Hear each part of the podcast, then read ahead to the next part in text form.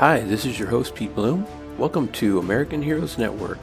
Our core mission is serving the brave men and women who have sacrificed to ensure our freedom. You will hear true stories from those that have served, learn about veteran organizations and resources, and gain hope for your future knowing American Heroes Network, your community, and other veterans are here and at the ready to serve and help you and your family. We will talk about the hard topics like PTSD and TBI. You will also hear military history, inspirational stories, learn about networking with the community, and more. So come join us and be part of our family. Today's guest is Ben Peterson. Ben is the CEO and founder at Engage Your Destiny, a ministry that inspires young people to engage with God and find their purpose. Ben is also an Army veteran who had the unique job of being a chaplain's assistant during the Iraq War. Ben believes in the power of telling stories to help people through their own struggle. He also brings this message to veterans about sharing their story, healing, and finding their freedom. Today, Ben will talk to us about his veteranpreneur journey and what he's learned along the way, and share some guidance on healing your spirit and finding your purpose. Ben, thank you for serving, and how are you doing today? I'm doing great, Pete. How are you? I'm doing good. I have to ask you, at one point you were volunteering as an electric guitar player and worship team leader. That sounds pretty awesome. Do you still get to do any of that? I probably play at my church once or twice a month, but we'll see how my travel schedule is already getting crazy for this year, so I don't know how much of that we're going to be able to do, but we'll see. That is really awesome. You know, I volunteer time as an IT guy for the church, but that's really nowhere as near as exciting as being on stage. yeah, and Melton uh, guitar solos. Those guys at church that uh, get up there and do their thing, they're just absolutely awesome. So I think you guys are awesome when you do that. Thank you. That's awesome. You know, I, I saw one thing that you like to do in your spare time is rally car race driving, correct? Yep, that's right. I saw that you were tagged in a video. It had a yellow car, and it was uh, starting a race at the Nemadji Trail Rally. Did I say that right? Yeah, Nemadji. Yep, Lake Nemadji. Could you tell me a little bit more about that? Because I think that's really cool. Yeah, so in rally car driving, you're basically on back roads in kind of outskirts of cities and you're flying down these dirt roads at 80, 120 miles an hour, and you have the driver of the car, but then you also have the co-driver, and um, they work in tandem at the same time. You both have headsets on, and the co-driver is giving play-by-play directions to the driver of what's coming up ahead, and I'm talking every road variation that you can imagine. So in real time, it moves extremely fast, and the driver listens without thinking to every direction that the co-driver gives. So I'm the co-driver and I have pages of notes of the path that we're on and I'm just calling out one direction after another. And then my driver, Mark, is blindly following me. It's really for adrenaline junkies. It's a lot of fun. well, that sounds more crazy and exciting than I even thought. yeah, yeah, and I, I actually didn't know a lot about the sport, but uh, my friend Mark, he's really into it, and he needed a co-driver to really dig in with him and play that role, and I said yes, and away we go. It's a lot of fun. That's seriously like a huge trust fall there, right? oh yeah, I don't think I've ever experienced more blind faith and trust in how someone's directing you, but I'm also trusting his ability to do what I'm saying. So yeah, it's a lot of fun. So transition from the military was that a hard or an easy road for you, and why?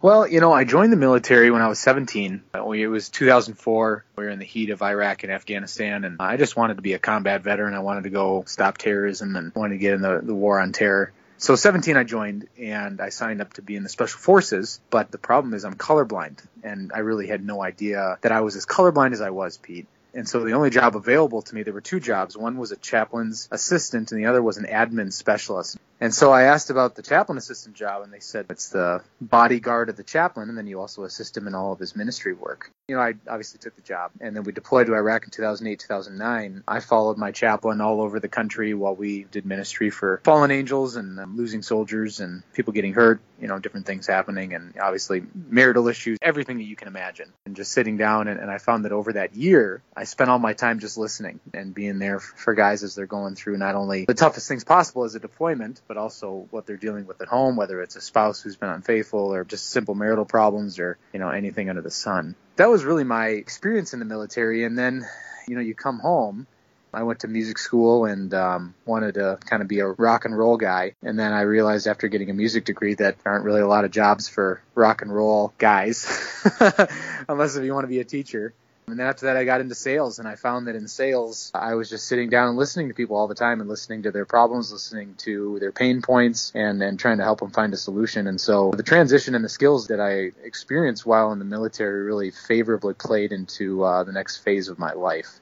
So it was hard leaving the brotherhood and, and, the military and the experience that you have, but at the same time, I thought that the world was filled with enough challenges to keep me interested. I also joined the military when I was 17. It's funny, the story you just told about being colorblind and all, I actually saw that in one of your videos. And when you said something about God having a sense of humor, I thought that that was really funny because I think I've ran across many instances myself where I'm like, yeah, he must have a sense of humor to do that. But yeah, that was great. Was it hard to have that particular role in the Army? You know, I believe in design, I believe in purpose, and I think that the Lord kind of made me for it, but that didn't make it easy. I think that the hardest part of that tour was just realizing how evil humanity can be not even from the enemy's perspective of what they did to people, but then also uh, internally what I saw soldiers do to one another or what I saw people do to soldiers. You know, I was only 21 years old and you know, you're kind of just surrounded by so much darkness. It was really challenging to just see so many people destroying their lives and walking through that was very hard and I think it, it kind of numbed me for a while. But, you know, you come home and you make your decisions. I would say that that was the most challenging part of the tour and being in that country. So you were talking about coming back, and you talked about you know trying out sales for a while, but now you founded Engage Your Destiny. Can you tell us about what you're doing with that for people and veterans?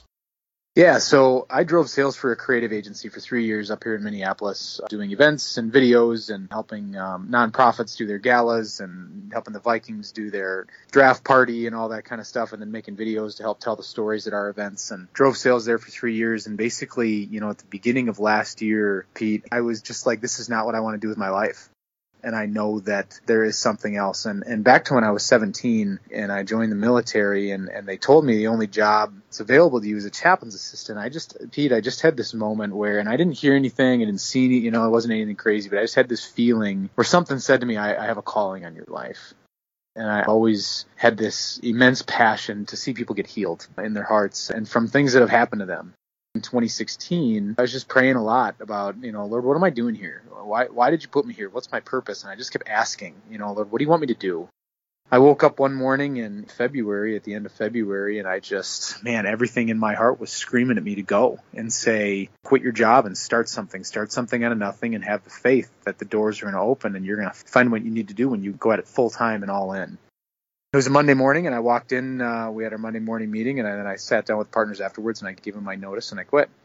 So walked away from a good paying job and great clients and all that to start something out of nothing. And, and I knew that I wanted to be a, a nonprofit, and I knew I wanted it to be a ministry that would help people. So that's how that transition took place. Tell us about what you do there. Say what it is that your your mission is, or where you go, or what you do, and how you're getting veterans involved in this. It's a fun journey, Pete. Our mission statement is inspiring you to engage with God so you can fulfill your purpose. I just believe that if you know we're talking on phones here, the fellas that created this phone created it with a purpose. And if you believe in creation, in creating things, you don't create things without purpose. And if we believe in God, that He creates things, well, He creates people, so then He has to create them with purpose. Otherwise, there's no point. That really is the basis of the ministry that I started was to help people find that purpose and so got all that going, got the website going, and I really wanted to be a kind of a help young people and be a youth preacher and run around and speak and tell my stories and light people up. I just kept asking God, show me what you want me to do, show me where you want me to go. And one night I had a dream, and it was as vivid as this conversation here. And I was at my alma mater at North Central, and they were doing a special service, and I was the speaker. I was coming in to bring the word, and I was getting ready to get up and, and, speak, and the band that was opening up for me was only supposed to play for 30 minutes, and they played for two hours. And this was in the dream. And I remember just standing there forever and waiting and waiting and waiting. And then finally, when I got up to speak, half the student body got up and walked out. Just walked out. This was a nightmare, Pete. And then I start speaking, and the rest, the people that are still there, the uh, young people, they're not listening and, and they're getting expelled. There's just anarchy in the room. And then in half a second, the dream changed, and I was sitting on a bus, and I was looking into a video camera, and I was asking veterans and, and family members and service members to send me their stories and to send me their burdens. Sitting at my feet was this massive military duffel bag, and it was filled with tens of thousands of letters and stories from veterans. And I woke up at 3:30 in the morning out of a dead sleep, wide awake. And I'll tell you, Pete, I just laid there and wide awake, and, and I just knew uh, what I was supposed to do. I knew that I was supposed to make a video asking vets and their families to send me their stories, and that when I get them, I'm going to print them off. I'm going to pray for them, and then I'm going to carry them on my shoulders everywhere that I go. And then I thought of the verse, Galatians 6:2. It says, "Carry one another's burdens, and you'll fulfill the love of Jesus." Just simply by carrying one another's burdens, and I, I just knew that God was calling me to carry the burdens and the stories of my brothers and sisters who have fought and who have been in arms, and know what I've been through, and I know what they've been through. And so we had a launch event. I spoke this mission out, cast the vision, created a small donor base, and then we've been marketing this video that we created online. And the video has been viewed 150,000 times, shared a couple thousand times, and it's really moving. But fact, people across this nation have seen this video and said, I need to talk about what's happened to me and what I've experienced and what I'm still carrying, and have taken that action step to message me or to email me or to send me what they've been through. It's just mind blowing. And so it means that it's working and that it's resonating and that veterans really do want to talk about what they've been through or they see the need to talk about it and what they're carrying and to connect with another veteran. So that's where we're at today. You know, it's really such an important thing, too, that it's almost like most people that go through the military are just quiet and keep it to themselves. Yeah. And I think when people internalize things sometimes, you know, it's one thing if they're just internalizing, well, this is what I did, it's no big deal. But when there's problems or trauma that go along with that and they're internalizing that as well, but just sits there and festers. And I think what you're doing and getting people to tell their story, it's relief, it's letting the burden go and then they can actually start looking for their purpose. So I, I, think that the plan that you have and what you're doing is really great. Are you planning on doing anything with the stories? You know, that's a great question. So once I get a story uh, or someone reaches out to me, I always reply and see where they want to take it. And I always offer the opportunity to talk with me, to schedule a call, to be able to build a little bit of a relationship, potentially pray together if they're interested, but just to open that door if they want it. You know what I mean? And so that's a really paramount piece of just being available to veterans who want to talk to another veteran. So that's the first piece. And then the second piece, as I've been going down this journey, Pete, I've been really careful with that. You know, what, do you do with the stories? I would say about 80% of the stories that I get are from Vietnam. And I also would say that when it comes to responses, and people not even sending me their stories, but just sharing or commenting or just engagement with the social media that I'm doing, it's about 80, 85% Vietnam veterans. And these guys, Pete, are broken and they're hurting and it's because they went through a war that I can't even begin to imagine. And they came home and they were rejected and they were called baby killers. I've had guys that had blood poured on them, they were spit on, they were punched, and they were rejected from society. And this was I, a country that drafted them. And I've had several of these Vietnam veterans say, I don't want to share my story because I know that you're just going to take it and try and make money with it and there are a lot of nonprofits or a lot of businesses that have made money on the backs of our veterans and not always in the most honest ways. And so I know in my dream that God called me to ask for the story and to carry it. And right now, Pete, that's as far as I'm going to go with it until I get a new direction. And I'm really glad that I've taken that more cautious approach and to guard the stories and to make them confidential with the veterans who are sending them to me because, you know, there's a lot of damage that's been done in that space. And I don't want anything to deter a veteran or to give them a salty experience that would detract them from telling their story, if that makes sense. It does, and I'm not surprised at the percentage that you were talking about as far as them being from the Vietnam era because it seems like that's when they came back and, like you were saying, you know, they didn't have any support. People were uh, against what was going on. They didn't have like the, really the resources and everything that we do today. Somebody comes home today and you know, there's all these things that they can do, places they can plug in, get help, talk to people, and they got none of that back then. So I saw your website. I really think it's a great website. I like how when you first go there, it's got the pictures in the background that are moving. You got some great video. That is a, great step for somebody who's starting a business. You mentioned a couple other things. I was wondering if you could just kind of break down like what steps did you take when you started your business? What things have you had to put in place? Well, I think one of the key pieces that I've found to really make this mission have the traction that it's had in the last six months it's been getting people on board. And so I have a board of seven directors that oversee everything that I'm doing, and that's the requirement for a nonprofit. But even from a small business that's starting out, I would challenge a veteran or, someone and say to them, who's going to guide you and who's going to mentor you and who's going to lead you? And who's going to oversee your decisions? And someone who's already been there, someone who's already been in the business world, someone who has experience starting a business and how they can help guide you.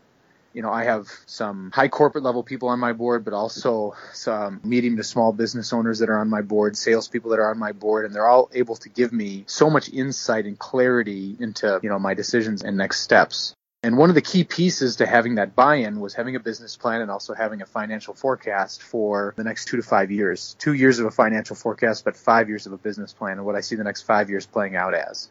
Now, has that business plan completely changed since when I first wrote it? Absolutely. But there still are core fundamental principles that I've put into that business plan that are going to be a part of this company or this nonprofit for as long as it's around.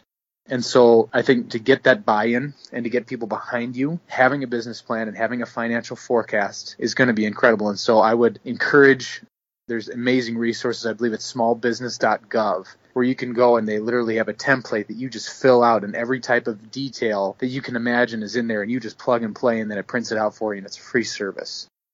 It's important to have a really great idea. It's important to have something that you really want to do. But the more I learn and the more that I go through this experience, it's having great people around you that have great synergy, great community, and believe in you and believe in who you are that are going to make your idea go. And so I would put the emphasis for any person who's looking to start a business or make a change or take their business to the next level is like, who are the people that you are surrounding yourself with? Because everyone's trying to come up with the next new idea. But some of the greatest companies that have ever ran in this country and ever brought monumental value to this country, they focused on the people and not on ideas. And by having the right people, then the right ideas came.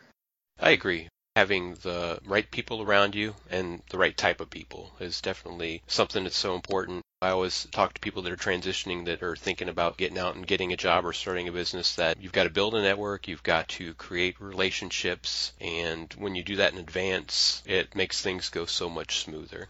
Do you think your military experience and training helped you prepare to be a veteran business owner? I do. I think that when you go through the military, you really have to learn how to work people and it's because you're around them all the time. One of the greatest pieces about being in the military is the relationships.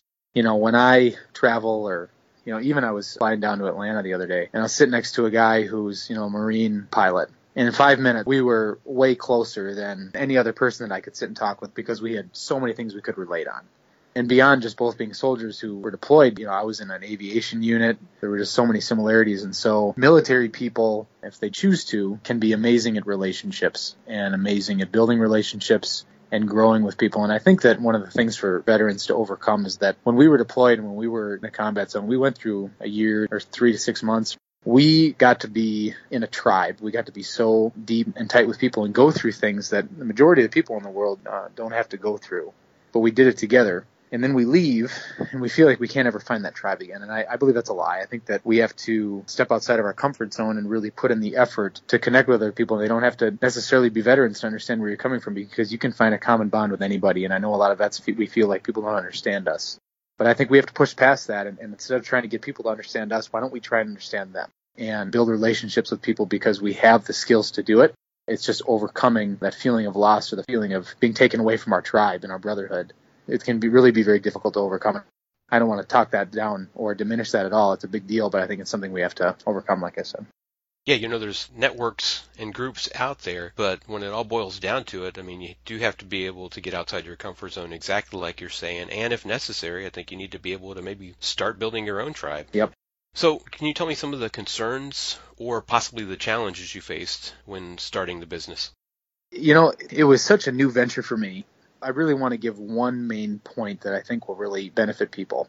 I would sit down and talk with somebody about what I wanted to do, and I think I would give too much weight to people's decisions because I just had never been there before. I had never been where I was before in the place of starting my own business.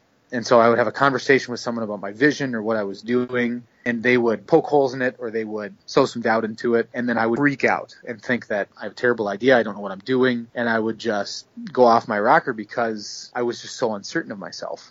It took me time to realize, and it happened in a conversation with one of my board members where he's like, Ben, you've never been here before. And, you know, if someone wanted to come in and debate you on tactics of how to thrive in a combat zone, or if they wanted to debate you on musical skills or debate you on the Bible, you'd be unshakable because you have so much experience in those areas. And it's like you're in an entirely new field of starting a business where you've never been before. You have no experience in it. And so you're letting your emotions get out of control. And I think that was one of the greatest challenges because starting a business is obviously very challenging. You're a one man band But how you manage your emotions and what you let push you off your rocker, I think is something to really be prepared for and just recognize and, and kind of have that self talk where you're like, you know what? I've never been here before. I've never done this before. This is supposed to be uncomfortable. This is supposed to be scary. This is supposed to feel like I could fail, but that's why I'm doing it because I want to live a life of purpose and I want to really do what I believe I was put here to do. And so I got to push through this stuff and I just need to make good decisions and not let my emotions get out of control. So you are definitely stepping outside of your comfort zone. All the time. ben, I generally ask people what is the key to the success of your business? In this case, I think the answer is that God has your back. Yeah. Other than that, what would you say that the key to success of your business might be?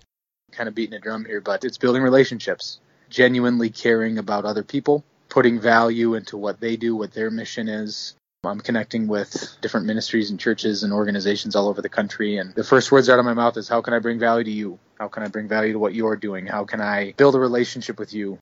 Can I fly down to have lunch or dinner with you? I want to know who you are. I want to know your story. And I'm seeing just so many people open up to me and open up to my mission because one, I mean, it's there to help people, but then also there's a genuineness of I really want to bring value to what you are doing.